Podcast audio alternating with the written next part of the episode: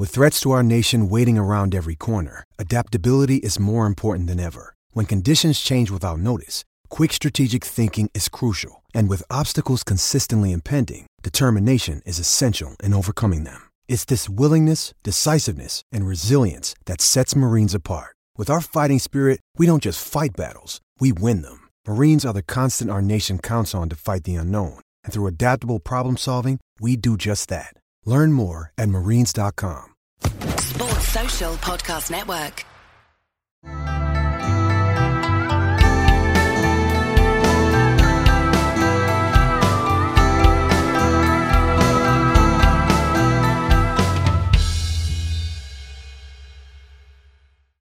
Hello and welcome. I'm Les Bubka and you're listening to Accidental Podcast or something like that. Today I have a pleasure to talk to Jamie Gray from Scotland. One of my biggest friends who will not miss a chance to pick on me and Matt Jardine and tell us how short we are. He's the owner of Musashi Karate School and he seems to be known by everybody. Everybody knows Jamie. How are you, women? I'm very good, thank you, Les. Thank you very much. Yeah, how are you? Hope you're well too. I am very well. Did I say that properly? Because you're using that all the time, women, and I don't know how do you say that properly. That's fine. I didn't even notice, to be honest. I can't understand the word you're saying. I'm lip reading, and it's no idea. It's just because your mouth's so small, you know. It's I don't know. Similar to Matt Jardine's. Yeah, I used to have my tube and speaking through the megaphone. Yeah. Jamie, 50th episode of my podcast. Wow. Thank you very much for coming on it. I didn't expect having so many, but here we are. How are you? And can you tell us a little bit about yourself? I read the article, but I've got a very good memory, but very short. Maybe you could refresh my memory to the people who are listening.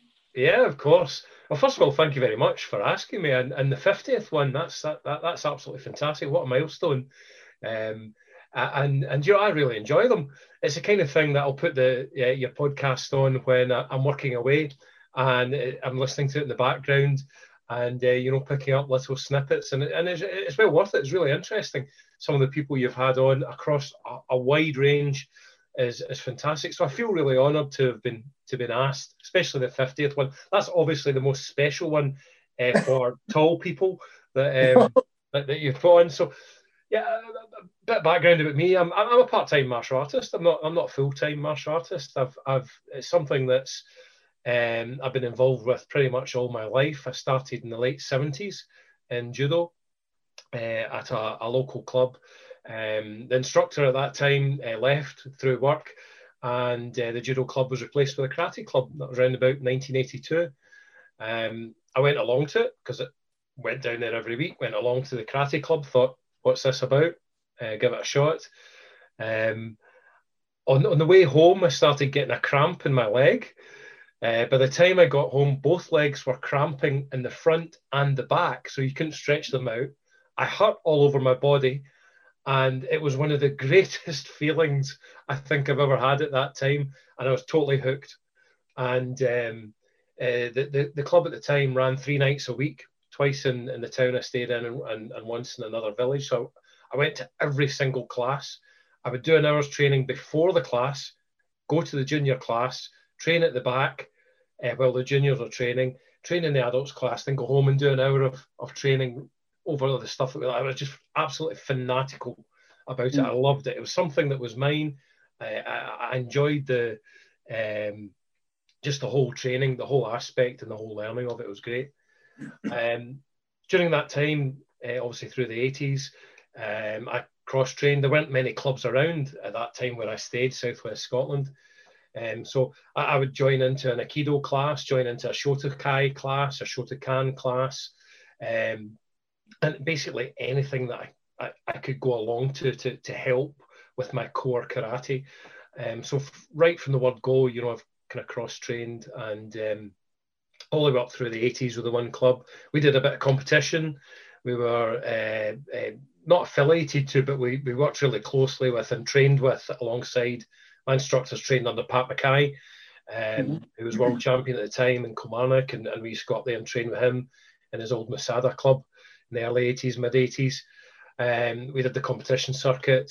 My only really claim to fame, I wasn't very good at competitions, was perhaps in 1986. We were a team event. We were the North East England Open champions.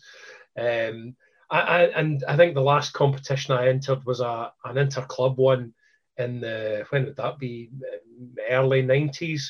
And I got disqualified for heavy contact in the first round. Terrible. But actually, the guy I fought's a really good friend of mine. We still stay in touch, and he a very, very good martial artist, and he comes down to the club, and at the time he was in a different club. And I've kind of dabbled in, karate's always been the constant that I've always had, training, but I've kind of dabbled alongside it in different arts, because I think there's a lot of crossover.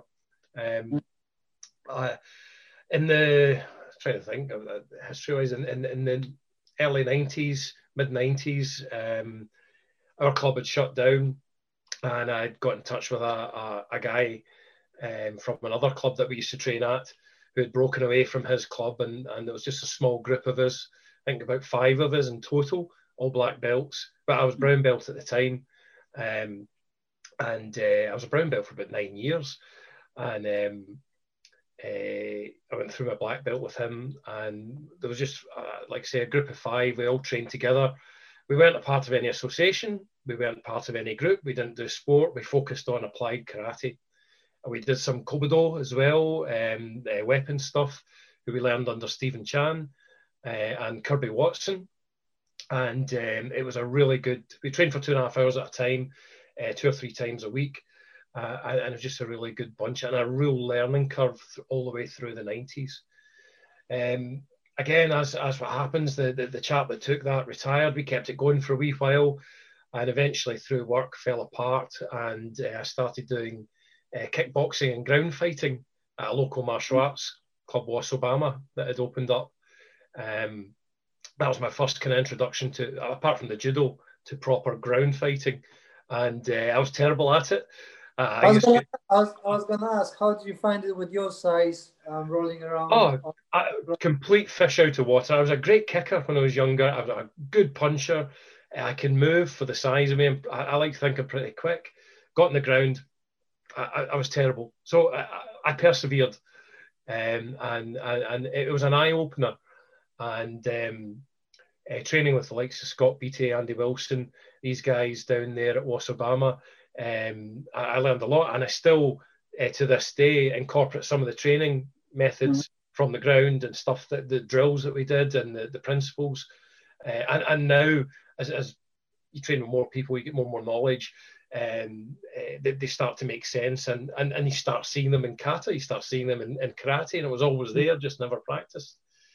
So I was with them for a few years, and then I started. How did I get back into there was another karate club started at the gym I was at, and I had kids at the time, and I thought, well, it'd be great to get the kids involved with it. And part of I suppose part of the deal at the time was I took the kids along, got talking to the instructors. They said, "Oh, do you do karate? Do you want to come and join in with us?" Oh yeah, I'll do that. I'll come and do that. To cut long story short, it wasn't this. It was freestyle. It wasn't exactly what I wanted to do, but it was great for the kids to get started. And I helped them out with some classes. I taught the instructors some traditional karate. I helped out in grading panels, and they allowed the kids to train for free, which was great. Being Scottish, really tight, you know, that that made a big difference. And after a wee while, part of the club, we set up a traditional class. Guys that used to train with me years ago came along to that, and we eventually decided to break away and just do the, you know, break away from the freestyle organisation, teaching traditional and form Musashi. And we built the syllabus. At the time, I'd started training with Ian Abernethy. So that's probably about 13, 14 years ago, I think, maybe. And I was going along to Ian's seminars, going down and training with him, went through Ian's instructor program. So you started the training with Ian Abernethy, but as well, what's about the karate? Why did you stay with karate? You've got so many different experiences, and well, I just always liked it. I like just the development that's within karate is fantastic. And the more and more I train with it, and the more and more I trained elsewhere, I would see karate in what I was doing. Maybe it wasn't karate, it's just martial arts at the end of the day, I suppose. You know, we've all, if we're lucky, we've all got a head, a body, two arms and two legs. There's only so many different ways we can move. The martial arts are what we all do, but you know, labeling it karate, labeling it Aikido, labeling it kickboxing, Tai, you know, whatever. It's just different styles, I suppose, of a martial art. And the more you look into it, especially when you start delving into kata and application, the more you look into some of these other styles or martial arts and how they do things and how they build things, you start to see similarities within what we do. And it's opened up a wide door. I like the idea of the structure of the karate. I like the idea of the kata, the analysing. I like the fighting side. And the throws and the groundwork in karate, it's just always been the constant for me. I don't know if you could call it karate. If somebody looked at me doing it without a gi on, they might just say, oh, it looks like he's doing kickboxing and ground fighting, looks like he's doing judo, looks like he's doing savate. You know, it could be, it's the gi that makes it karate. I kind of like wearing the gi as well. It feels as though I'm doing it. It feels good, isn't it? It does feel good. Yeah. So how did you try? How did you find the practical side of it? Because you're a full qualified instructor under Ian, aren't you? Yeah.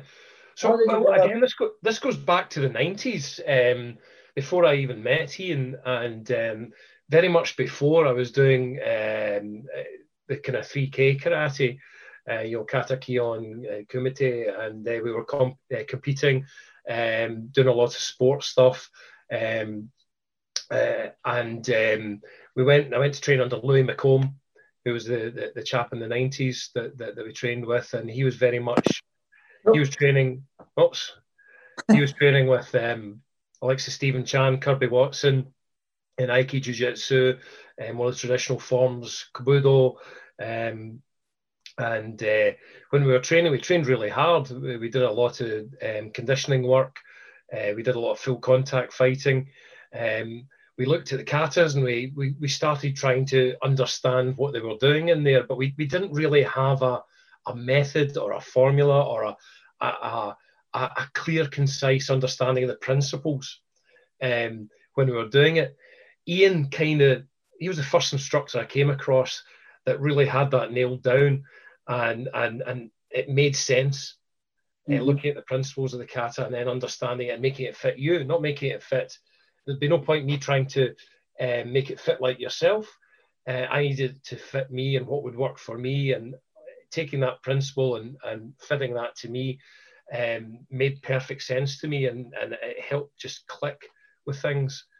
And also, you know, a part of that, I was boisterous when I was younger. I used to get into fights and stuff, and I worked the doors for quite a few years in the town, in pubs and clubs and stuff, and the practical side was always something that was really important. Back in the early 90s, the town I stayed in, Ayr, was at one point murder capital of Scotland. It was quite a violent place.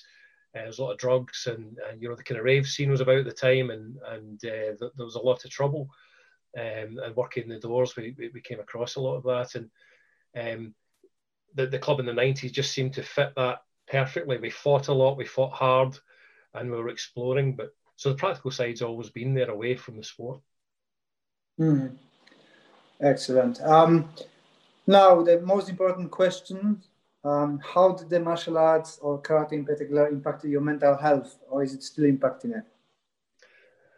It's been the one constant in my life for many, many years, since I was as a young child, and I never really had any kind of issues when I was at school age or things. But as I left home quite early, at 18, I think, gone great with my parents, and I struggled a wee bit when I left.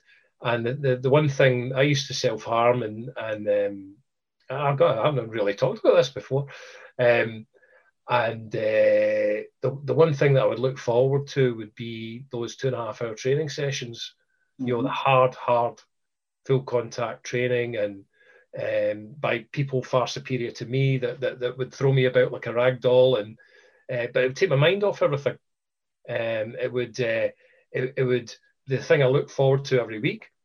It was the thing that would drive me to train harder, to take more punishment, to give more punishment, to learn, to move up, and to push on. And I think that that has followed me all the way through. The black belt was one of the hardest things that I went through at the time, or the training up to it.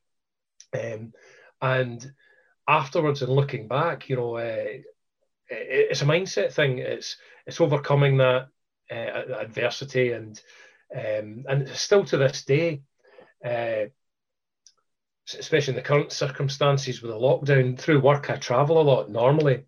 You know, I can be away, you know, 2 or 3 times a week in different countries, and moving about, and I enjoy that aspect of it. I've pretty much had a full year stuck in this small room, abiding by the laws of the lockdown. I don't go out very much. I'll take the dog a walk. We haven't been able to train, and the thing that's kept me going has been, you know, going out. I've got a shed built now for a dojo, and going out there and doing kata and focusing on the karate and the weapons, and that's always just been a switch off from everything else round about, and we've got a small group, and keeping in touch with these guys and watching them their development, and everything's been fantastic. It's something I think will always be with me, and it's always been my leveler. If that makes sense. Yeah, definitely. Yeah, I think for most, that's the one constant thing what people tell me, that the karate one constant helping them and being there. So as you brought that up and making us all jealous, looking at your Facebook, tell us about the shed. Yeah, well, it's been something I've wanted to do for a long time, many years, and. We had planned, it started off with plan, we were going to do our back garden. Hasn't been touched for about 12 years. We've needed to, you know, kind of update it a wee bit, and we thought this year we would do it. When the pandemic kicked in earlier on, we took a wee step back and thought, oh, this is maybe not the right time to, you know, spend any money, just in case. We don't know what's going to happen. And it turned out my work's in a pretty good position. We've been okay, and we decided to push ahead, and one of the things was to get a shed built, as in the frame of a shed, in a size that would suit, and then for myself to kit it out, fit it out, insulate it, put electrics in, frame it out, and build it the way I would want it to look for training.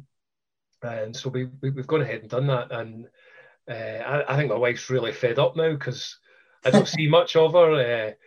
At first, it was a novelty for her, but now she actually wonders if I still stay in the house. You know, it's been great. It's been ideal.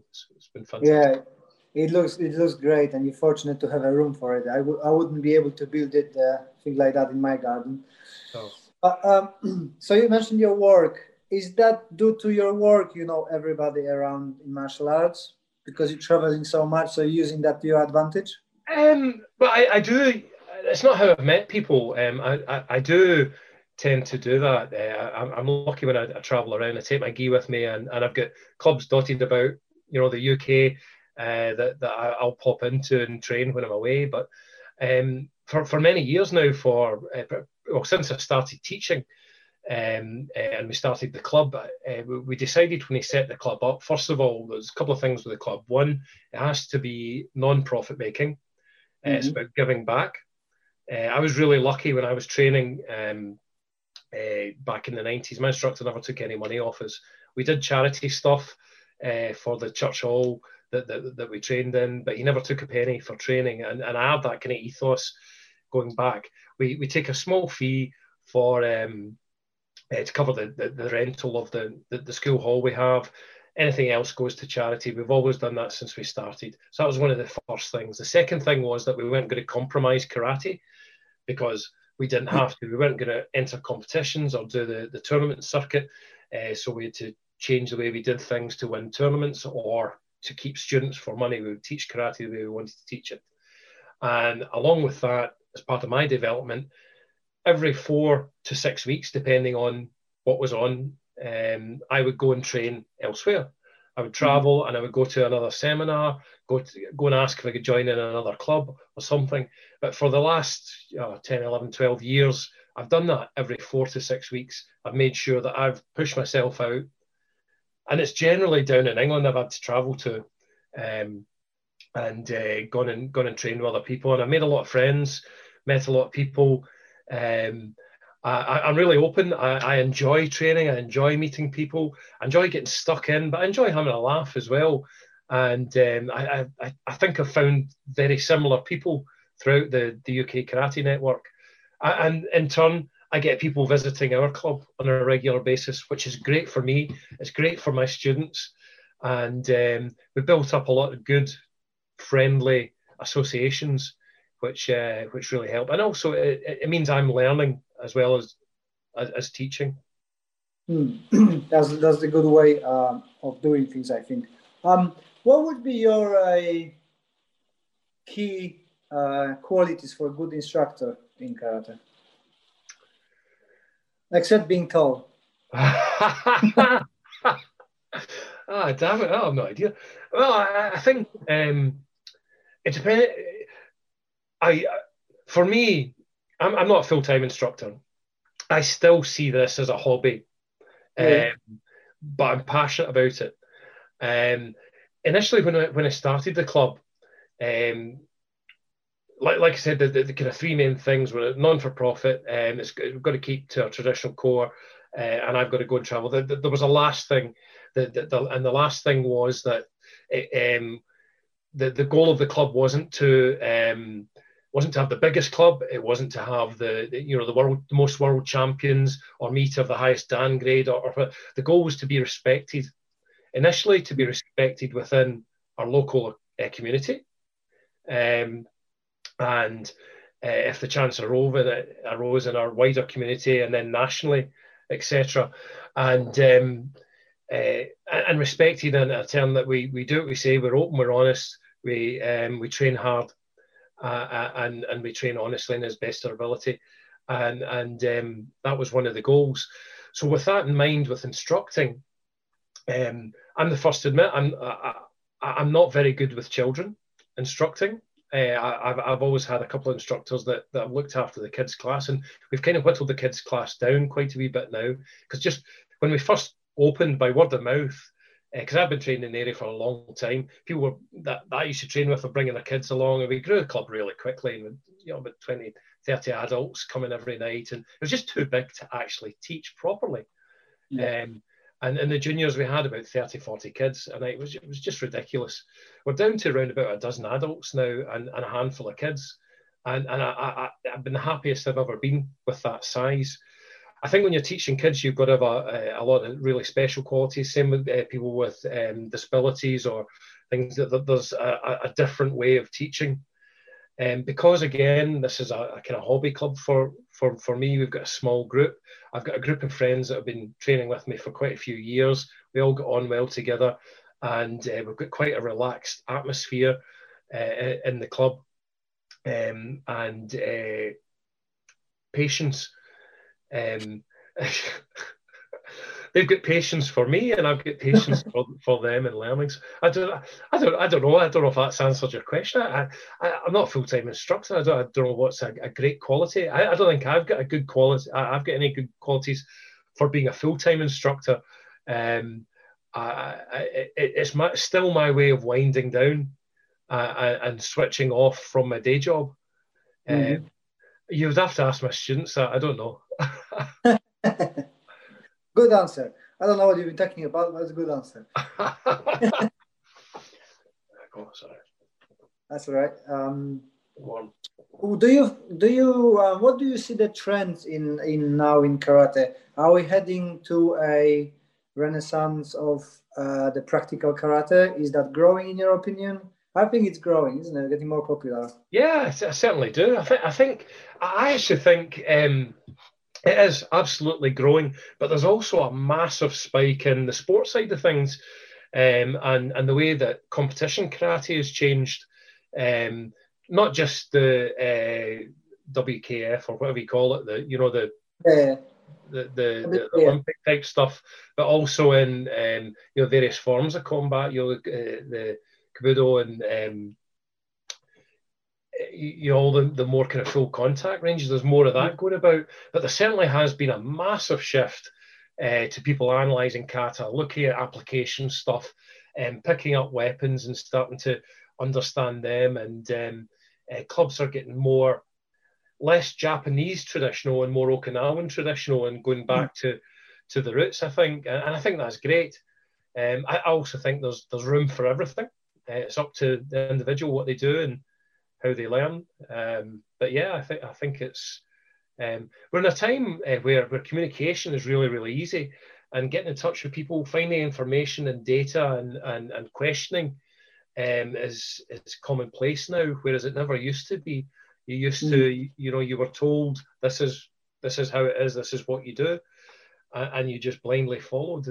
Whereas now we have more access to information, which has made learning whatever way you want to go a lot easier and more accessible.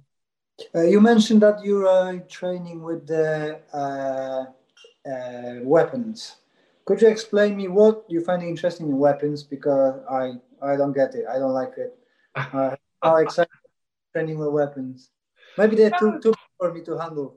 It started back in the late 80s. We had the club we were in.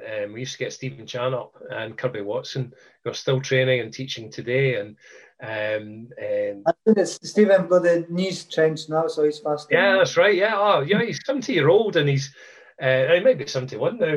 And he's a phenomenally fit guy, very charismatic. He knows everybody as well, and he's got a fantastic memory for kata and stuff. Well, he used to come up and teach us bow kata, tonfa, kama, nunchuck, and to the club. And we'd to this day I still have a few of them in the syllabus, and I actually really enjoy it. It's it's a different feeling to doing a normal kata when you do the application as well. I think it opens the mind a wee bit. It helps you think differently about what you're doing and your positioning and the movement. And it's really interesting.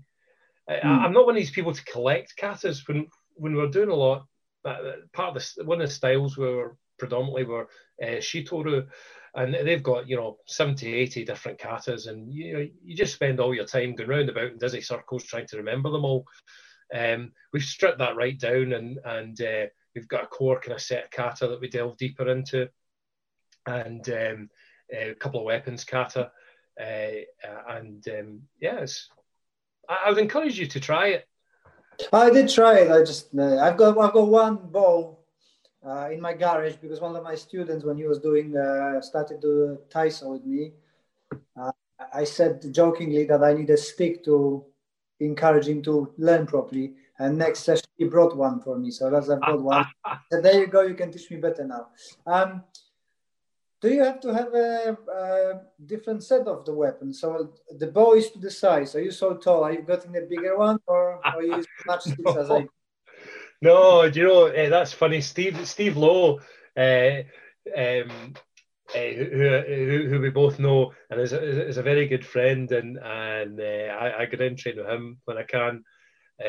He's got some weapons. He said to me one day, I think he's got a 7 or 8 foot bow. He says, that's the bow you should be working with. But that would be like me saying, do you have a small one because you're smaller? A bow is a bow. A Rokoshaku bow is a 6 foot bow. It doesn't matter what size you are, that's what you've got to play with. A Joe is 4 foot, a Shioshaku bow, Joe is 4 foot, so you work with that.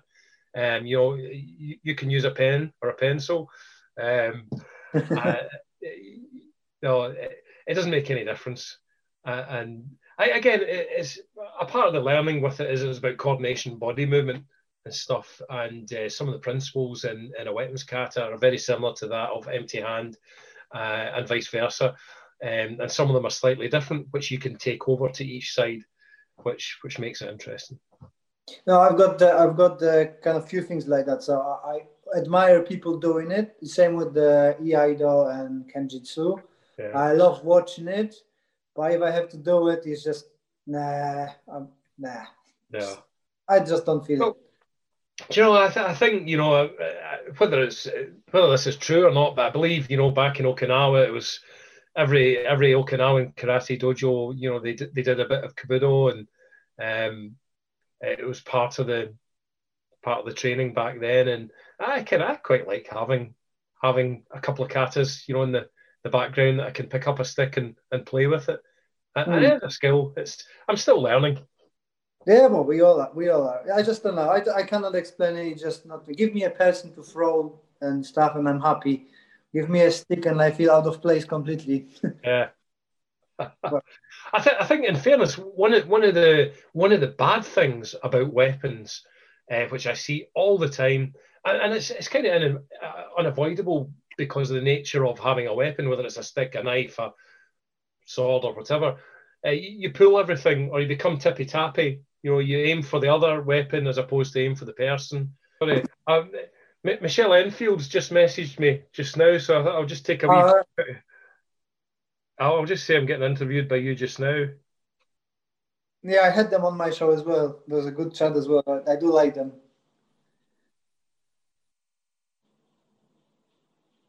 Just now. There we go. I'll send that wee picture.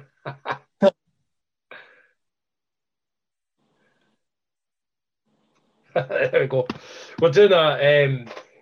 she contacted me a couple of weeks ago. We're doing a kata challenge to the end of the month. Every day we've got to go out and do some kata and post it on a weekend group, and there's a few people from all over the world on there, which is quite fun. I've seen that Naihanchi disease is spreading. Yeah. I've been Noah's on the wee kata challenge thing as well, so he's been teaching her Naihanchi. She's loving it. Don't tell Paul. So you said you're a Shukokai. Is Naihanchi native for you or more Goju way? Yeah, I don't kind of conform to any style now, but originally it started with Shukokai, and we my instructor came from the Nanbu lineage of Shukokai, as opposed to the Tommy Morris lineage. So for a small while we moved to Sankakai and then back to Shukokai. Then when I moved to the other instructor, Louis, he took it back further, and we started practicing Shitoru, which the Taniha Shitoru, before it became Shukokai. So yeah, and Naihanchi is part of that lineage. I still kind of keep the kind of core katas from there, the Pinan katas, Naihanchi, Basai, Ananko, Shio Kosukan as opposed to Koshanku, and Sianshin. We've got some Gojo katas mixed in there with the Doro lineage, and I think that's a good wee blend. Good. I'm not alone now because I'm kind of from Kyokushin and then to unknown Russian styles. But we've got the Goju and Shotokan katas mixed up. So yeah, and that's not the one. So which one you prefer, Tensho or Naihanchi? And remember that people listening, so be careful who. Hey, Naihanchi. I don't practice Tensho an awful lot, to be honest. But Naihanchi is one of the core ones. We start off with the Pinans, and the next one we do is Naihanchi. So I tend to do it a lot more than I do Tensho. But and in fairness, I understand a wee bit Naihanchi better than I understand Tensho. I'm still learning that. I actually started learning 2-3 years ago Naihanchi. And I think it's a wonderful addition to both Sanshin and Tensho. I find that those three katas are the basics should be taught to everybody. Yeah, absolutely. We've got the three in our syllabus. At different stages. The first one's Naihanchi, then We do Sanshin, and then we do Tensho. But yeah, definitely. What made you make a decision? Sports spark up the decision that you are not aligned to any particular style? I'm finding myself now going through that change where I kind of left my original teacher, and although basics are of that style, but now I'm not subscribed to this style. What sparked up you to make that decision? For me, it was very easy. Again, I've been with the British Combat Association for many, many years. Before that, I wasn't with any association, but just a small group training. I had there was no pressure on me to do things a certain way. We don't do competition, so there's no need for me to be, millimeter perfect on stances and things like that. And it was a very easy decision for me to de-style. The style of karate I do is what fits me. How's the best way to describe this?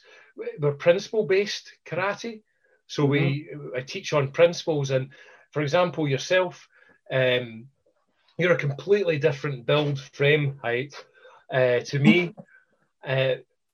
When I do something, I shouldn't look the same as you. I shouldn't move as quick as you. I shouldn't operate the same way as you. And if you were to, for example, punch me in the face or punch somebody your height in the face, they would look totally different. But the style says it has to be this height. So making the karate fit you or fit me just seemed like common sense. Take the style label away. Look at any karate you want, take the principle of it and apply it to a person, and then make that work. And that fits you, as opposed to trying to conform to an aesthetic, which is ultimately what the style is, how it looks. And it was a really easy decision. And it's the way I teach as well. I teach the principles. I teach the way I want the katas done, the techniques done, the process and everything done. I teach that. And then... for the student, they have to do it the way I say for a certain amount of time, and then slowly but surely, as they go up the grades, it starts to fit them, and it starts looking different. When my group do their kata as a group, they all look slightly different, and I think, in my mind, certainly in my club, that's the way it should be. They shouldn't try and force it into a way that's not natural for them to match a style or to look. I've got students that are, one will be 70-year-old, in February. I've got students that are taller and bigger than me, quite a few of them. Oh, you've just disappeared. Yeah. Still there? Yeah. And I've got students that are smaller than you. I know that's hard to believe, and it's not mad. I know. But so they all look different when they're doing things, but they're all powerful, and they can apply the actual moves, and that makes more sense to me. Yeah, it definitely makes more sense. So taking the style out of it's not a problem. We just do karate jutsu, and we follow the principles of karate, and we pressure test them, we apply them. It works. We can do the forms. It looks. We'll never win a tournament, or a kata tournament or anything like that. But the karate fits them, and they feel comfortable doing it. Does that make sense? Yeah. I'm on the same line of thinking. So, as you know from my post, we've got lots of people with different abilities, and it just one build doesn't fit all. I have to trust, and some things people can do very well, the other ones can do not at all of it. So I've got the people with bad back, and they will never do jumping stuff and kicking hard. So you just have to think about it and change. I think when you're in a karate association that's very style driven, Shotokan, for example, one of the big associations, there's a very definite way of doing things. There's a definite way of looking, and a definite way and requirements for grade or for competition, and that just doesn't fit everybody. But that doesn't mean that they can't do karate that fits them. And styles are a fairly new thing anyway, Les. the styles are probably less than 100 years old.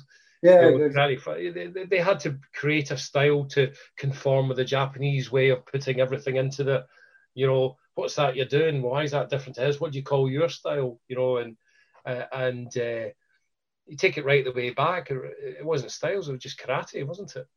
Yeah, when I started, I started in completely different styles. So I went through three systems, which first one was Shigeru Oyama, so Oyama Karate. Yeah. Then went to Seitedo Karate, and then I thought I'm never going to be a black belt because for a green belt, the requirement, Mabashi Jodan. My hips are not designed for that kind of just stuff, so I can't kick high. I can't kick my little head up, the height of it, so I'm not even dreaming kicking you in the head. But, you know, I've been told that, oh, no, you have to do that, you have to do that. If not, you cannot grade, which I think is completely wrong. Yeah. But then I found my teacher who've been able to adjust the system towards me, and here we are. Yeah. I'm quite averagely okay karateka. And oh, you're very good. You're very good. Don't sell yourself short. I'm still suffering with the younger brain inside. We will be kicking high. But the body reminds me that now it's not happened. Yeah. Right now. So that brings me to the question: how to phrase it? What things your brain didn't catch up on your age? Because we all got the things that we are not able to do anymore. But from time to time, that 20-year-old inside goes, "Yes, let's do it." Oh God, high kicking's one of them. You know, I used to be a very good high kicker, big long legs. I could do the splits. You know, I could hold on to my foot and hold it above my head, and I could use them. You know, when we were doing a lot of sparring, and I was quite well known for it locally. I'm lucky if I can kick above my waist now. You know, So, but every now and then, you know, on the kick bag or when sparring, you know, the old magic comes back, and then I regret it the next day, you know. But yeah, and I think there's lots of things. I find I forget sometimes that I'm a wee bit older than I used to be, and you know. Especially in seminars and things, you know, maybe going away and training for a full weekend, 6 hours a day, and then coming back and just, you know, the knee joints, the shoulders, the elbows, everything hurt. I get a lot of stick from my wife about it, but you know, I still love it. I think that's the one thing, because I'm teaching a lot of, let's say, not so young. And especially if there is the people who've done martial arts before, I think that's the biggest challenge for them, to actually accept that the body is not able to do what they used to be do, and that's why they're getting a bit more injured than the youngsters. Do you think that's kind of correct? Yeah, absolutely, definitely, and I think my karate has definitely changed over the years. We tend to, and it kind of it's been like a natural progression, you know, young. You're doing the competitions and sparring a lot and using legs a lot more. Now we focus a lot on kata. Kata's the backbone of our system, and a lot of stuff's close range, you know, and elbows, locks, throws, grabs, chokes, stamps, knees, bites, you know, things like that. And it seems much more natural now. I can do that all day, all night, and wake up the next day and do it again, you know, without any major issues. And when you look back at the old karate masters, you know, old men still training every day and stuff, they're not doing big, high, fancy kicks and, you know, crazy training. They're training in close, and they're far more bang for their buck. It's far more effective, and there's far more intricacy at that closer range, and a lot more to learn and study. I find it fascinating every time I train.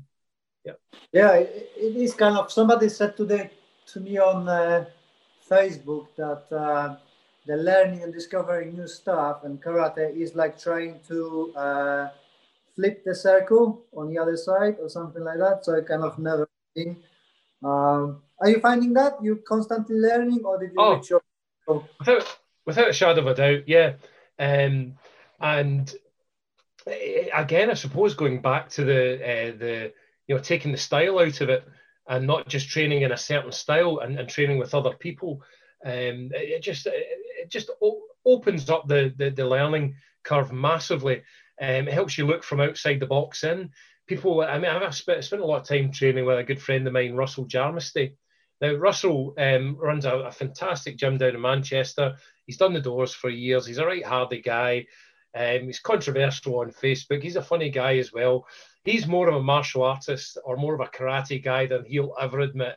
When he does, when he's training, when he's fighting, when he's doing his drills, when we're in his club, when I'm on seminars and stuff, all I see is karate kata. He'll never admit that, but his textbook kata application, the way it should be done, he just doesn't know it yet. Or he does know it, but he won't admit it. His strong jiu-jitsu background and karate background. At the time, he thought karate didn't work for him till he looked at jiu-jitsu. And then when you see what he does now, it's just his karate is what I see. I was lucky to train through a good friend of mine who's no longer with us, Paul Smith, the Kung Fu guy from Scotland. He had strong links with Mal Morney from the Silat. I went and had a couple of training sessions with Mal, and just light bulb after light bulb after light bulb. And I came away thinking, that's what that move is and that kata. That's that works so much better than anything I've ever done. He's got a fluidity about him. There's a strength and power about it that you wouldn't normally know. Likewise, training with others. Steve Lowe's great. Ian Abernethy, Patrick McCarthy. I could list, looking at even your stuff, Les and Matt, people I respect, Chris Denwood, a whole load of people I get something from. I've forgotten what the question is now, actually. There's lots of little bits that you have to kind of look outside the box and look in, and it's about constant learning. And I still feel a complete beginner. There's a fear of trying to learn too much, but everything that I do take away tends to fit into enhancing something that I already do, if that makes sense. Rather, like I said earlier, I've cut down the amount of katas that we do, and we try and go deeper in them rather than adding another kata on to learn. I'll take those principles that these guys have done, whatever, and I'll go back and look at the existing katas, and I'll go, that makes far more sense and works far better than what I thought it did before. And that's how my learning has grown now. Then we test it in the club amongst all the different people and sizes and get them to do it. And if they all manage it pretty much nice and easy, then that kind of ratifies what we're doing. And it's constant learning. Learning. You mentioned two people that I was planning to go on seminars last year, and I don't think so it's going to happen. Pat McCarthy and Mal Murray. I'm really, really enjoying watching Mal's stuff. His quality of movement is extraordinary. It must be genetics. It must be genetic. People don't move like that. I know. I hate him. Absolutely hate him. He's lucky. Yeah, he's a very, very capable guy as well. I mean, I don't know him that well. I've only trained a couple of times with him. I was really friendly with his host, Paul Smith, who used to come down to our club a lot, and I've known him for years. And Mal was getting that introduction and training with him. It was eye-opening. Just the fluidity of the guy, the power, very, very strong and powerful. He moves well, moves very well. He seems very genuinely nice guy. Yeah. How go about him, I think. No, he's very family orientated. He's very polite, mannerly, very focused when he's teaching and training. He won't stand for not putting effort in. He'll tell you, come on guys, we're martial artists, a bit harder. Which I like, but he's very articulate. Doesn't get dragged into internet arguments and stuff. He's a lot of respect for him. Yeah, And the other one was the Pat McCarthy, but you know, the traveling is banned. I know you know Pat, you training. I never met him before. He seems to be a genuinely nice guy as well. He is, yeah. Actually, I was talking to, we were messaging back and forward yesterday, last night about something. He's moving out to, he's in Japan just now. He's going to be settling in Okinawa. Lovely chap. He's one of these guys. I know Mike talked quite a bit about him. He was the reason I got in touch with Patrick initially and made contact with him was off the back of training with Ian. Ian opened the door to application for me and gave me a structure of understanding kata, in particular the Pinans and those principles, and putting that into a system, a way of decoding, and a way of working, a way of training, and a way of exploring. And we had Ian up at the club lots of times. I trained him lots. I always still, whenever I can, I go to his seminars and refresh. And he was fantastic at that. And then there was a bit that I needed a wee bit more. I needed to understand a wee bit more about the background of how the katas were created initially, which I thought was the next logical step. And I'd followed Patrick for years, read the Bubishi, and followed his research work for years. And the Koro Uchinadi system that he has of two partner drills, it was something that was of real interest. And I had a few of his DVDs and things. And I thought, now the time's right now for me to get in touch with the guy and see if we can get him over from Australia to come and teach rather than learning off a DVD. I got to a stage where I felt the time was right. He's an icon. He's way up here. And I thought he wouldn't be interested with me. You know, he'll have an ego. He'll only talk to, 6th, 7th, 8th dans or whatever. And that was my perception. Couldn't have been further from the truth. Lovely guy. He fitted us in when he was over doing his tour. He came and stayed with us. He fell in love with Ayrshire, this part of the country. We had a great time. We walked, we talked, we trained, we ate, we drank, we just got on really well. He is a fountain of knowledge and very open about it. He's there to share and very, very capable. And he's done everything. He's been a hard karate trainer all his days, with Kung Fu originally and then karate. He knows everybody. He's been in this room here, and we're looking through one of the books, and he said, "Oh yeah, I know him, I know his dad." You know, it's all the Okinawan masters and stuff. Just a very charismatic guy. So yeah, if you get a chance to train with him, he's got some really good guys in the UK that are part of his group and Europe that are very, very good instructors as well and very knowledgeable. And what we did, we got him over a few times. And we took the bits and bobs out, the bits of the jigsaw that I needed, and we keep that relationship going and added some bits to the syllabus. But again, I'm conscious of not just grabbing stuff and putting it in for the sake of putting it in. It's got to fit what we're doing. Otherwise, it wouldn't be Musashi. It would be Pat Patrick and Pat Ian. Yeah. And, it's got to be what fits me. What's my karate? It's funny you say that you've been thinking that he will not talk to you. I had the same thing with writing first to Ian. It's like, the guy is busy, with the fear of that he's not going to be talking to you because you're some guy in UK, Patrick. All right. And I had the same thing with Ian. Why Ian would talk to the guy who just migrated and farther from the truth. Do you know the first time I ever spoke to Ian? Oh, it was years and years and years ago. Before I'd been to a seminar, I'd bought a couple of his DVDs. I'd ordered one of his DVDs, the first one. This could go back years, or was it his book? I can't remember. It was one of the things. And I was at work in Glasgow, and my phone went. I picked up the phone. Hello, Jamie Gray. Hi, it's Ian Abernethy here. Your card payment hasn't gone through. Oh, right, Ian. I was, that's okay. It's probably something I've done wrong at the center. I chatted away to him and I thought, that was Ian Abernethy.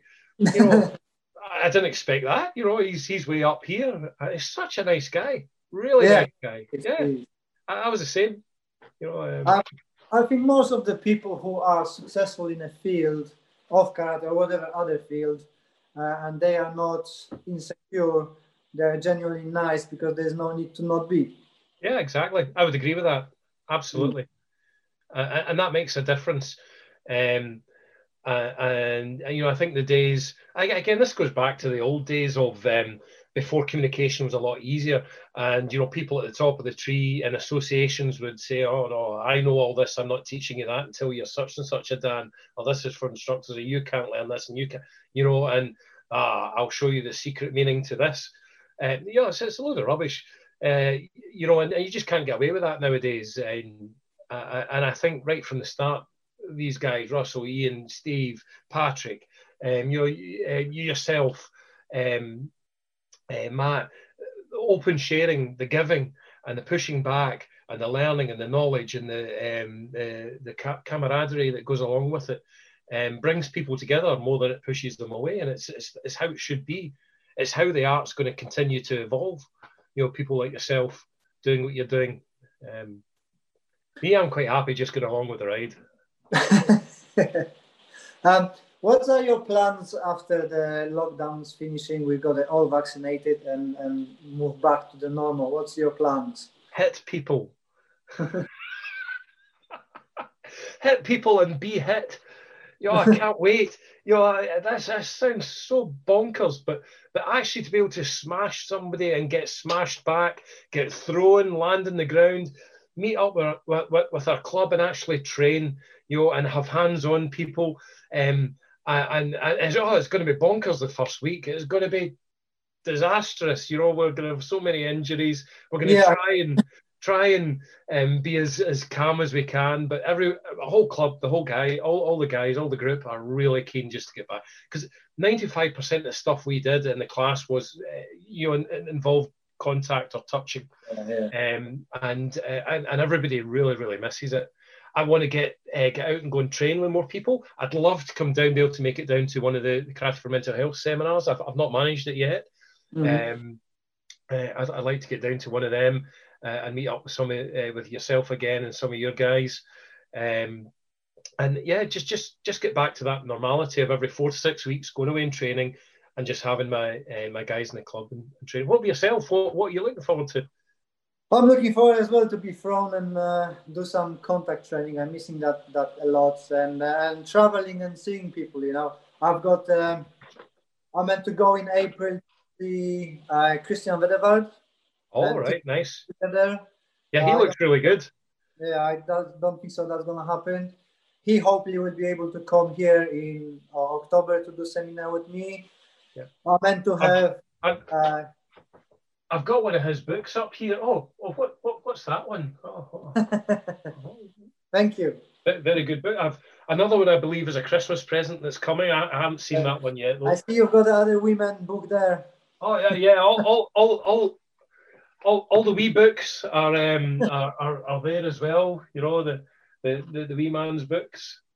You know why they are all the size? Yeah, I noticed that. So we can pick them up. Well, that's why you and Matt wouldn't be able to lift all of these three in your own, would you? Right. You know, these are all Matt and... do you know, outside my dojo, I've got two wee statues guarding the door, and I call them Matt, Matt and Les. Yeah, I've seen the picture. It brought my attention to it. Yeah, well, yeah. Where people can find your dojo? I suppose Facebook is the best. Yeah. This is something... Somebody... right, this is going to seem really, really weird. I'm not looking for new students or anything. I don't want people to find me. I had a conversation. I get contacted every now and then from local people wanting to join karate because they maybe know somebody or somebody other. Where's the local club? Blah blah blah. I've got a wee group now. It's more a study group than anything else of us, and we haven't taken anyone new for a few years. And when we have, we've kind of made them wait for quite a few months and see if they're really interested and keen. One recently I made to wait for 4 months, and he's currently a third Dan. You know, he was a third Dan with another club. He wanted to join us because when we start bringing new people in, I have to start going back to the beginning again and saying, and like I say, we don't do it for money. We don't do it for competition. I don't need a big club. We've got a good group. I've got people coming down, you know, 40, 50 miles to train with me. and stuff. And we've got a nice setup. So we can Facebooks where I'm happy to engage with people, happy for visitors. But I don't necessarily want people join the, and that sounds really strange and really obtuse. I was going to say the 50th podcast and the first guest who says, fuck off all you people, we don't want you. Ah, it's brilliant. But the honesty is, yeah, I'm quite happy. I've got a good balance just now of my training, my personal training, well, obviously not with the club at the moment, but before the lockdown. And the people I've got are the people I want to develop with and move on. And when the time's right, we'll maybe open the doors again and say, right, we want some more in. Or if people are really interested and you'll have some background or just seem to be a good fit to our group at the moment, then they can come on. And I'm not being discriminatory about anyone. Like I said before, we've got all different ages and abilities. And some of the disabilities that are training with me. It's just, there's so much work to be done with the group that I've got. We don't do it for money. I don't need people to come in the door to pay the bills. It's a nice position to be in. And we will, every now and then, if it's the right person, we'll add them to the group and do it. But they can, you know, Facebook's probably we actually took down our website because we didn't want people contacting us. How weird is that? I think it's a great Scotsman. I think it's a great position to be in if you've got that clear way of you want to do, stick to it, and I think it's great. Yeah, like I said before, I'm not a great teacher. I don't have like you mentioned, like the skills for being a good teacher. I don't know what these are. Karate has always been very personal for me, and I've been lucky that people have wanted to come and join and do what I do, and get the bits out of them. That's the way I look at it. Every time I go, I'm training, and they're joining on to what I'm doing and the path I'm going, and they seem happy with it. There's far better instructors in the area, far better, that will bring them on, you know, 3-4-year-old or whatever, and work their way up through and give them the competitions, give them the weapons, give them the, you know, whatever they want to do kind of thing. I think general people who have no martial knowledge are maybe looking for. I'm probably not the right person to send them to. Hi, Jamie. It was a huge pleasure to talk to you as always. Thank you for not picking on me too much on my height. We're not finished yet. Now I'm going to have to go and pick up the terrorists from the nursery. Yep. It was a pleasure. Thank you for joining me on my 50th fantastic episode.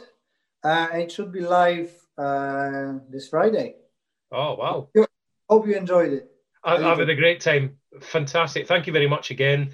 It's been great having a chat with you, and I hope to meet up in person soon. Yeah, so, I hope if I can see you, I'll bring my glasses. There we go. Yeah, I'll bring my ladder. Brilliant. Thank you, Jamie. Bye-bye. Thanks a lot, Matt. Bye-bye. Bye. How do I stop this thing?